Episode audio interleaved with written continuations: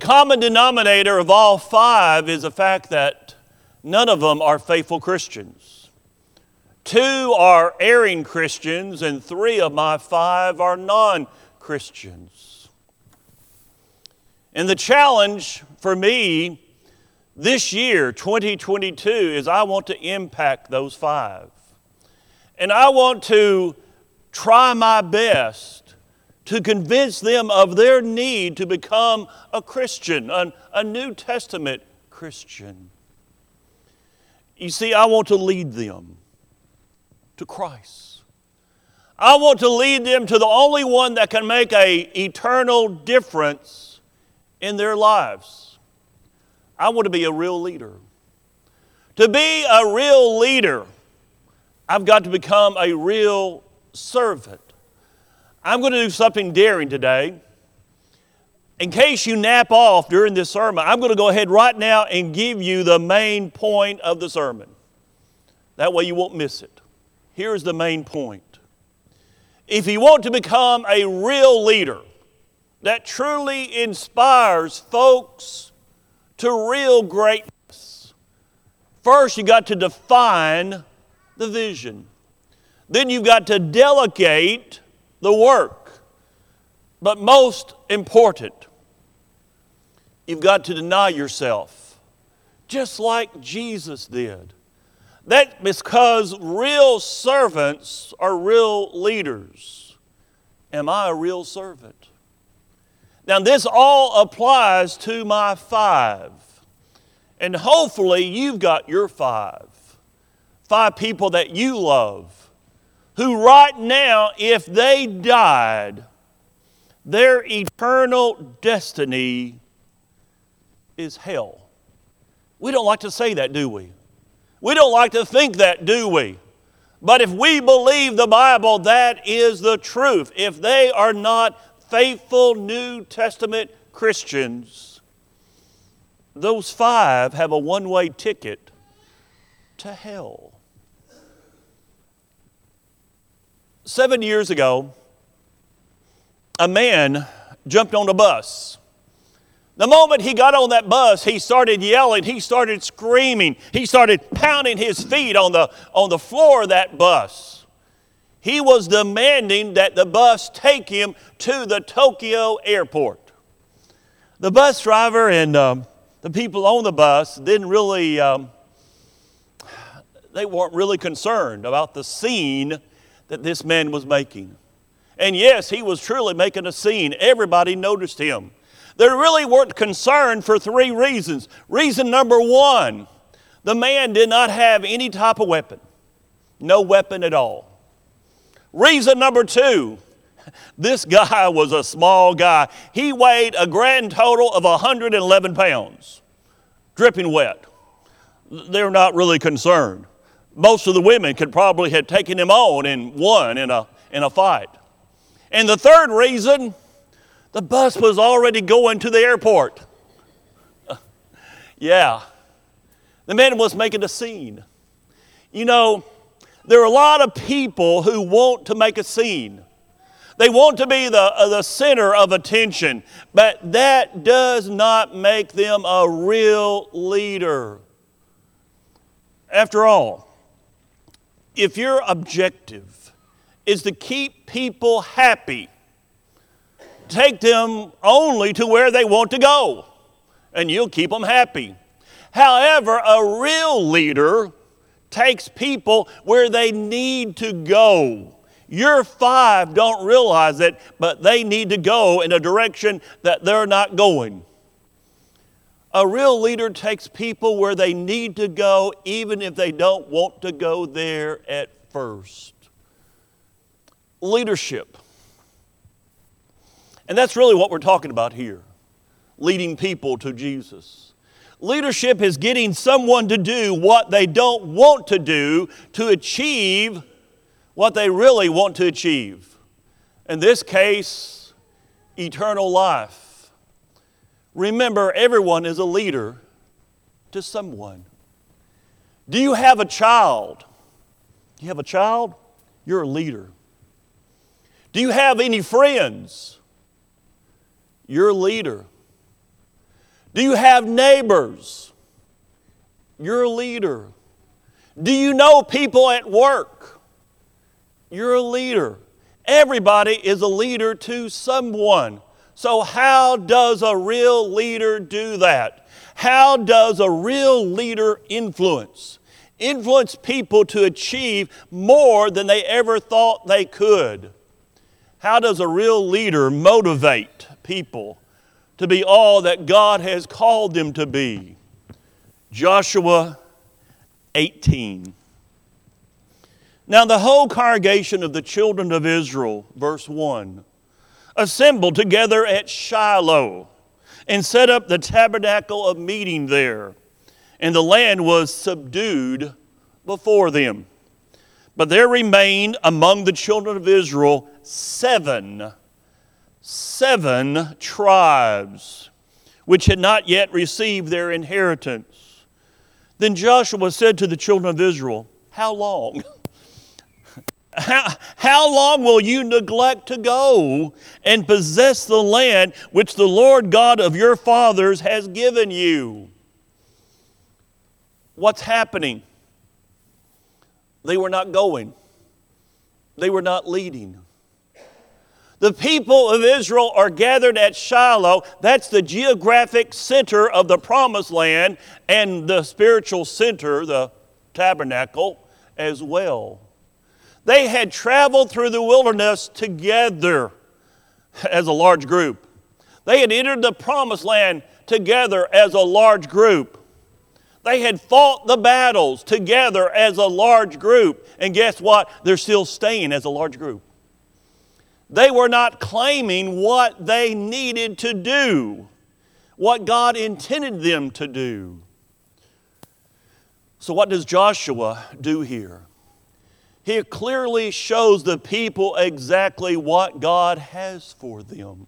Hey, how long will you wait and take what God has already given you? And that's what you must do if you want to motivate people to go after all that God has for them. Those five people, you realize how much they need God. And you want to what? You want to clearly clearly show those people what God has for them. I call this step one clearly define the vision. Make sure that they realize what God has to offer them. Make sure that they understand what the church is all about. Make sure that they understand where they are in reference to God. That is, they're outside of His love. At the present time, they are outside of His love. How many of you like to be called to jury duty? I don't see any hands going up. Uh, I, I think that uh, probably none of us enjoy being called to jury duty. One of my authors that I often read wrote about his experience being called to jury duty. He was one of exactly 150 people called that day. And when they showed up in that room, nobody wanted to be there. They're all fiddling with their phones and they're all got that sour look on their face and they're all, you know, why did, why did it happen to be me? In stepped Larry. He is a government employee and he earns his keep. Larry stepped in there and said, Hey guys, I want to say thank you for being here. I know none of you want to be here, but thank you so much. I want you to realize how important you are in our justice system. He went through and explained how the justice system is built on the foundation of judgment by your peers. And then he told uh, a, couple of stories about uh, a 92 year old great grandma who, who would take three buses in order to get to the courthouse so that she could serve. He told the story about a um, Vietnam War veteran who had lost both legs in the war but still served on jury duty. And then he talked about the countries out of our world that would love to have the justice system that we have in this country. Pretty soon, you had 150 people proud to be able to serve. Larry was a real leader that day, getting people excited about doing what they did not want to do. And you could be a real leader too. Just lay out the vision before people, show them how they can be a part of something much bigger than themselves. Show them the advantage of the church. You know, a good car salesman, and John, you know this already. A good car salesman knows the advantage of each car on his lot. And when that prospective buyer shows up, he can readily recall the facts, the figures, the features that would be attractive to that customer. Folks, we are in the business of selling.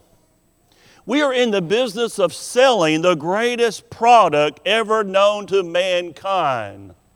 Amen, Billy? Amen. It's called Christianity.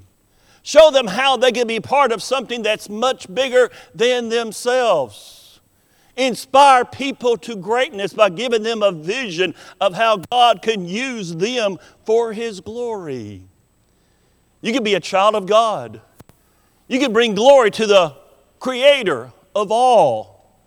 Inspire people. Proverbs chapter 29 where there is no vision, the people are, are unrestrained. We got to give our five, we got to give our five a vision, a true vision. So if you want to inspire people to greatness, show them that vision, define the vision, and then two, delegate the work delegate the work. Enlist others in the task. This past week, in regards to one of my five, I've already contacted two of their friends who are Christians, and I've said, Hey, I need your help. I need your help in reaching our joint friend, our common friend, with the gospel. Will you help me do that? Enlist others in the task and don't micromanage them. I didn't tell these two guys, well, what to do and how to do it. They need to decide how they want to do it. Empower people with the responsibility and the authority to get the job done. That's what Joshua did, verse 4. Pick out from among you three men for each tribe, and I'll send them they shall rise and go through the land, survey according to their, not my, but their inheritance, and come back to me. And they shall divide it into seven parts. Judah shall remain in their territory on the south, and the house of Joseph shall remain in their territory on the north. You shall therefore survey the land in seven parts. You got seven tribes, seven parts and bring the survey here to me that I may cast lots for you before the Lord our God. Verse 10 that Corbin read, they brought back those reports and they divided up the land. Joshua encouraged others to be involved. He delegated. Notice, Joshua didn't describe the land. Joshua didn't divide the land. No, he let each tribe pick their representatives to do that. Then they came back to Joshua, who distributed the land by lot according to their inheritance and designation. Joshua not only assigned tasks to people, he gave them the authority to carry out those tasks without having to get his permission. I plan to get people helping me on all five of mine. And I'm going to give them the freedom to choose how they help me. And we're going to make a real effort to get those five to the Lord. How about your five? That was, that's what you must do if you want to inspire people to greatness. Don't do all the work yourself. Instead, empower others to take on some responsibility and authority.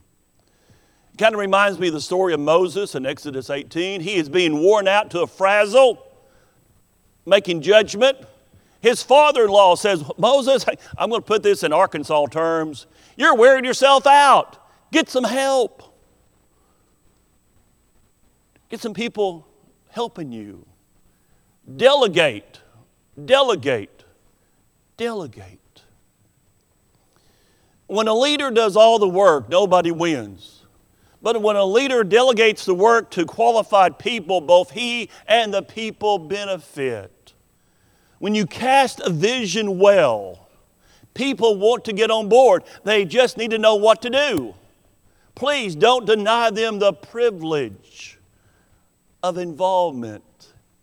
Instead, show them what to do and then empower them to do it. Give them responsibility and the authority to do what? To carry out their assigned tasks without you looking over their shoulder all the time. In Acts 6, the devil tries to derail the church.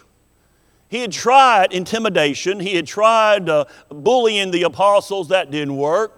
So then he stirs up a little dissension among the group.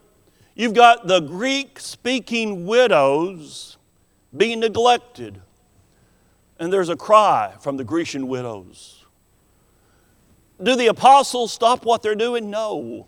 They delegate other men, qualified men. We think this is probably the first deacons to serve the church, and they take care of the problem.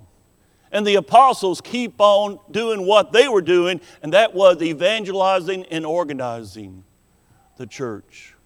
What was the result? Acts 6, verse 7. Then the word of God spread, and the number of the disciples is it 3,000? Is it 5,000? No, it's multiplying.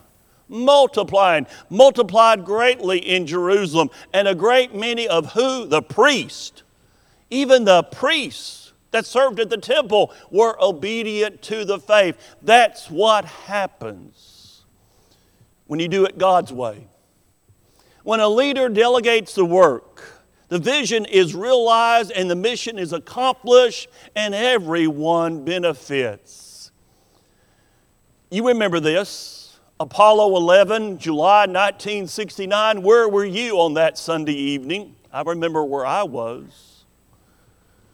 Three men were involved in that moon shot two on the moon and one in the orbiting ship. But those three men, those three men were actually backed up by 400,000 men and women. Astronaut Michael Collins said this All this is possible only through the blood, the sweat, the tears of thousands of people. All you see are the three of us, but underneath the surface are thousands and thousands of others. Lesson learned. You, you can't go it alone and get anything of significance done. Enlist the help of others and empower them to do the work with you. You want to inspire people to greatness? Define the vision, delegate the work, but most importantly, deny yourself. Lay aside the perks and privilege of leadership and put the interests of others above those of yourself.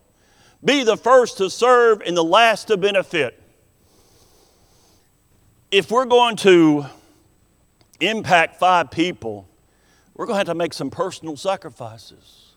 We're going to have to give up some things that we want to do to be able to spend time with those five people and influence them and help them to see the need they have for Jesus. We're going to have to deny ourselves.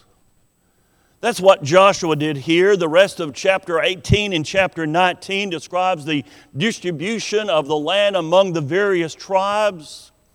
Then, only after all the other tribes have received their allotment, Joshua receives his. Joshua 19, verse 49. When they made an end of dividing the land as an inheritance according to their borders, the children of Israel gave an inheritance among them to Joshua the son of Nun. According to the word of the Lord, they gave him the city which he asked for. Did he ask for prime property? Did he ask for the very best? No, that's not Joshua. As the leader of God's people, Joshua could have demanded and received the best part of the land. Instead, he asks and receives a little city in the rugged mountainous region that his own tribe complained about back in chapter 17. You see, Joshua, Joshua was a real leader. He chose last and he chose least. Wall Street Journal February 20th, 2019, article, front page. The best bosses are humble bosses. I'm not surprised. If you know anything about the Bible, you're not surprised. Real leaders are not self absorbed. Instead, they deny themselves. That's exactly what Jesus himself did. Philippians chapter 2, verse 5. Let this mind be in you, which was also in Christ Jesus, who, being in the form of God, did not consider it robbery to be equal with God, but made himself of no reputation, taking the form of a bondservant, and coming in the likeness of men and being found in appearance as a man, he humbled himself and became obedient to the point of death, even the death of the cross. Be like Jesus. True respect does not come from demanding it, it comes from denying yourself like Jesus did.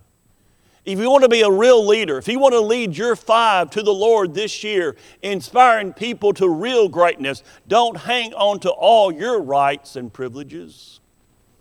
Instead, give them up in order to serve others and inspire greatness. Who do you want to be? I'm going to describe leader A, and then I want to describe leader B. And I want you to decide which one you want to be. Let's first look at leader A. Leader A lifted an entire nation in a time of deep despair.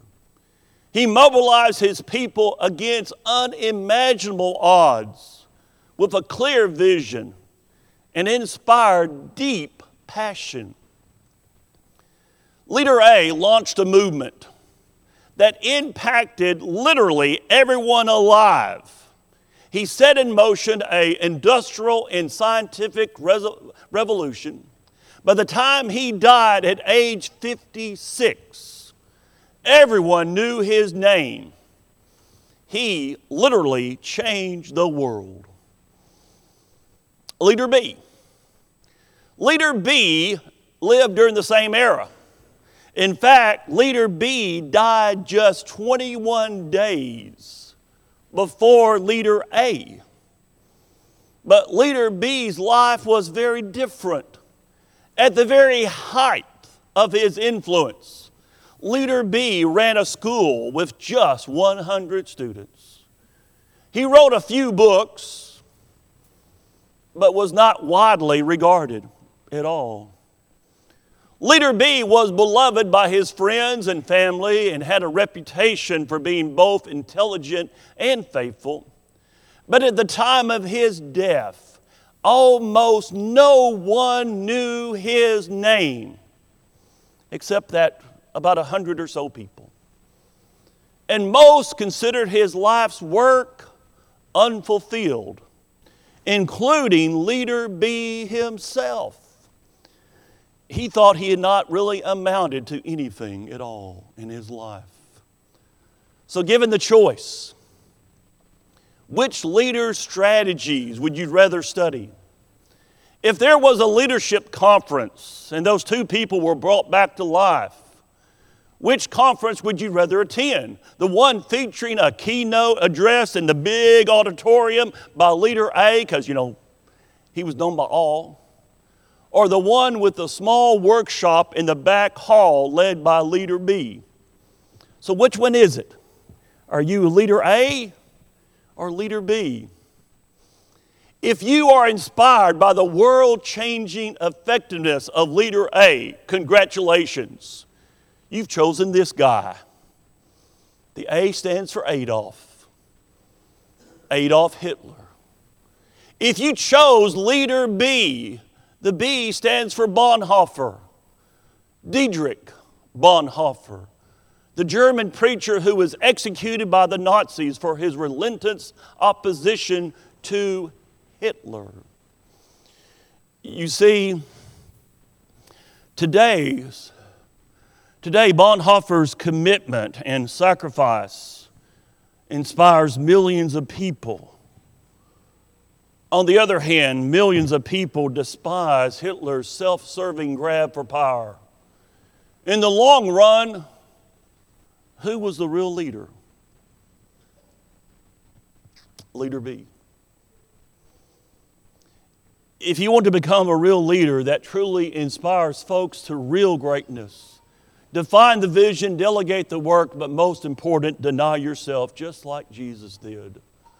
That's because real leaders are real servants. There's a song in our songbook, 694. Lord, make me a servant. Lord, make me like you. For you are a servant. Make me one too. Lord, make me a servant. Do what you must do to make me a servant. Make me like you. Do we believe that? Do we practice that? Are we ready to be true servants this year? You know what comes next? comes at the end of all of my sermons.